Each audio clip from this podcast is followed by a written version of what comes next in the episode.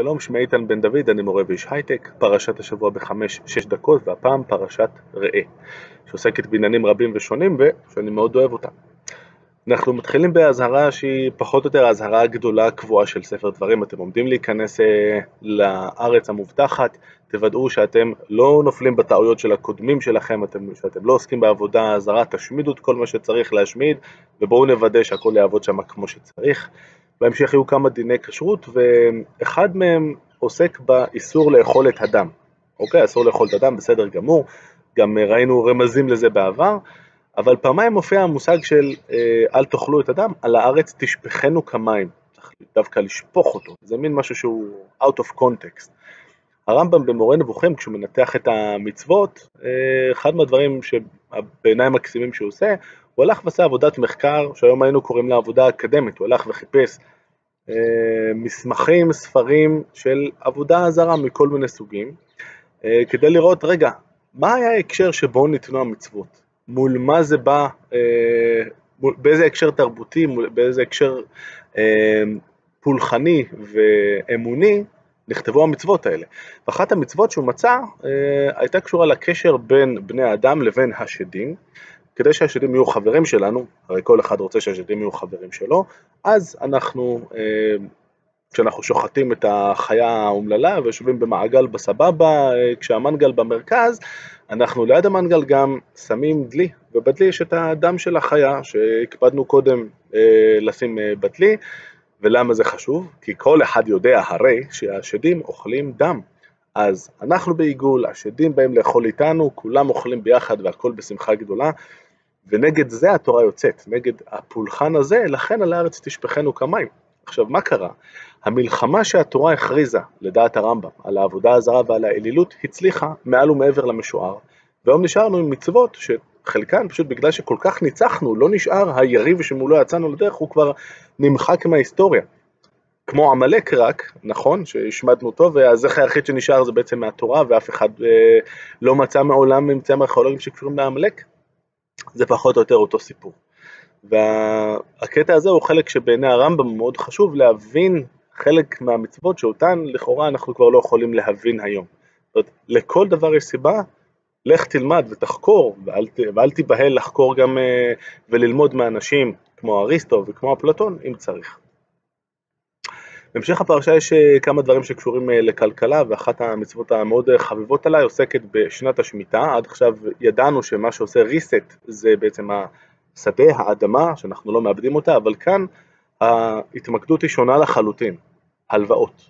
כל ההלוואות שנתנו, פעם ב7 שנים, הכל עובר ריסט. כל מי שחייב כספים, החוב מתבטל.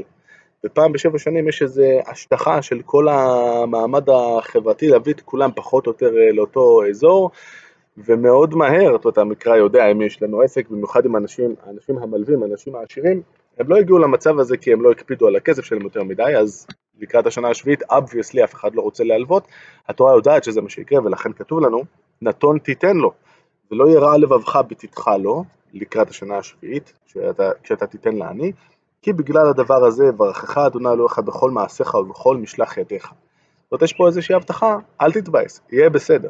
עכשיו, זה לא היה בסדר, האנשים לא באמת השתכנעו, ובסופו של דבר הלל הזקן היה צריך לקבוע תקנה מיוחדת, מה שנקרא פרוזבול, כדי לעשות איזשהו מעקף לדברים האלה, כי מה לעשות, בכלכלה המודרנית, וכבר בימי חז"ל הכלכלה הייתה יותר מודרנית מאשר הכלכלה כאן, הדברים האלה לצערנו לא יכולים לעבוד.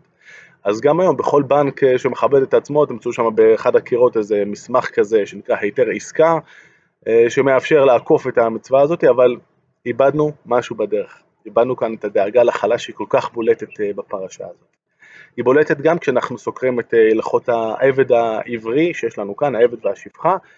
כאן, בניגוד למה שראינו בחומשים הקודמים, כשהעבד משתחרר, אנחנו לא משלחים אותו ריקם, אנחנו נותנים לו מענק שחרור, הענק תעניק לו מצונך או מגורנך או מיקבך, אשר ברכך אדוני אלוהיך תיתן לו. למה? וזכרת? כי עבד היית בארץ מצרים, ויפדך אדוני אלוהיך. אנחנו זוכרים שגם אנחנו היינו יכולים להיות באותו מקום.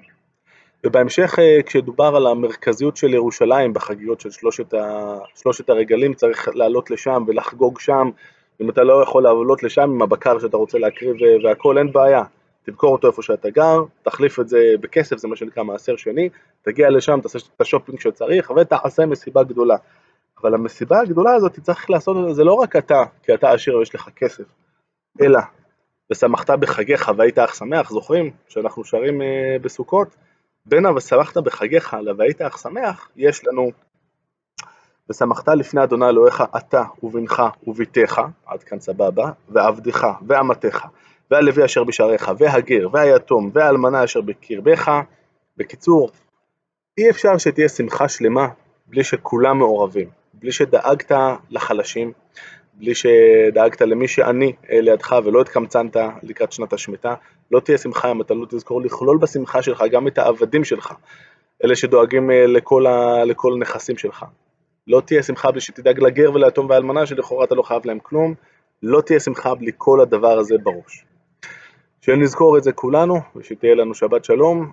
לסרטונים נוספים ולתיאום הרצאות אפשר להקליק כאן. שבת שלום.